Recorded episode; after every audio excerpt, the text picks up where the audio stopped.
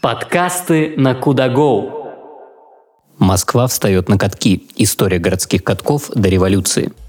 Впереди нас ждут два месяца зимы, да и весна, как обычно, задержится. Поэтому важно найти себе развлечения по душе. Кто-то для поднятия настроения ходит на лыжах, кто-то катается на тюбингах, а другие предпочитают катание на коньках. Последний вид активного отдыха вот уже несколько веков популярен в Москве. Ведь на катке всегда царит праздник, веселье, свет, украшения, музыка и горячие напитки. Отправимся в Москву прошлого и узнаем, на каких катках веселились москвичи до революции. А современные абоненты Теле2 могут устроить себе праздник на катке на ВДНХ, получить бесплатно коньки в прокате и горячий кофе в подарок. Каток на Петровке – Знатоки истории Первопрестольной утверждают, что первый благоустроенный общественный каток в Москве до революции появился на Петровке 26. Впервые его залили еще в середине 19 века. Сюда приходили покататься самостоятельно. На занятия фигурным катанием здесь действовала первая специализированная школа в Москве. Тут же обучали будущих конькобежцев. Каток много лет арендовал императорский московский речной клуб, а позже клуб «Динамо», чьи спортсмены здесь тренировались и устраивали турниры по хоккею. Ни одно поколение помнит этот каток, который скрылся между жилыми домами шумной улицы нашего города. К сожалению, сегодня его больше не существует. Каток на Патриарших прудах. Патриаршие пруды были популярным местом отдыха в Москве задолго до того, как превратились в мистическое место благодаря роману «Мастер и Маргарита» Михаила Булгакова. Информация в исторических источниках разнится. Предположительно, любители коньков пришли на Патриаршие примерно в 1870-1880-х годах.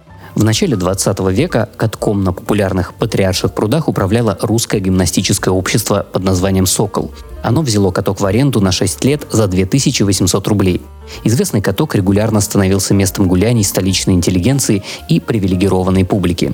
До революции это был один из самых комфортных и благоустроенных катков в Москве. Вокруг него расставляли скамейки для отдыха, а над головами прогуливавшихся и катавшихся горожан сверкали керосиновые фонари.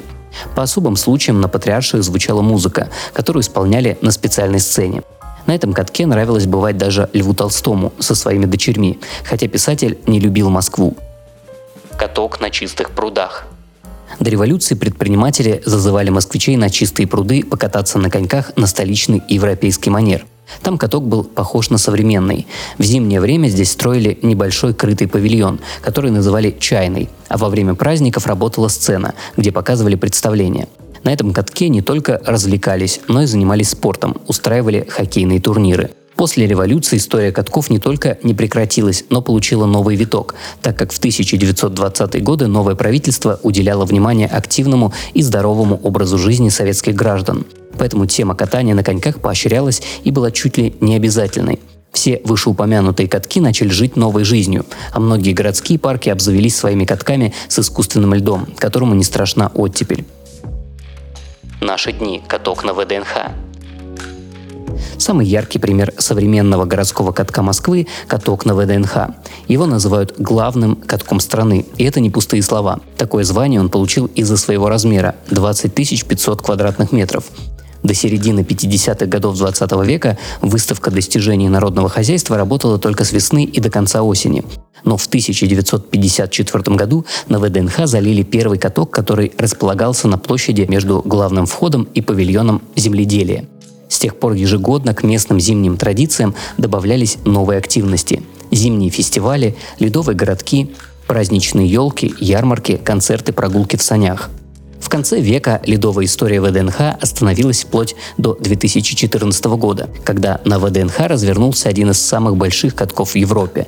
Теперь ледовая арена проходила не только между павильонами земледелия и центральной, но и огибала исторические фонтаны.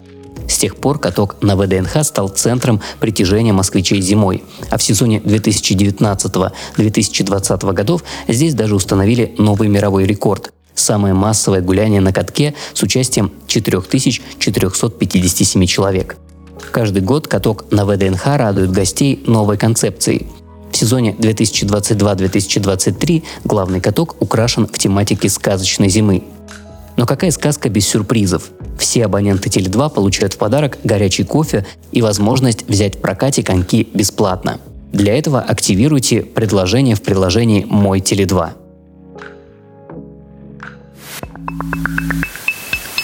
Подкасты на Кудагоу.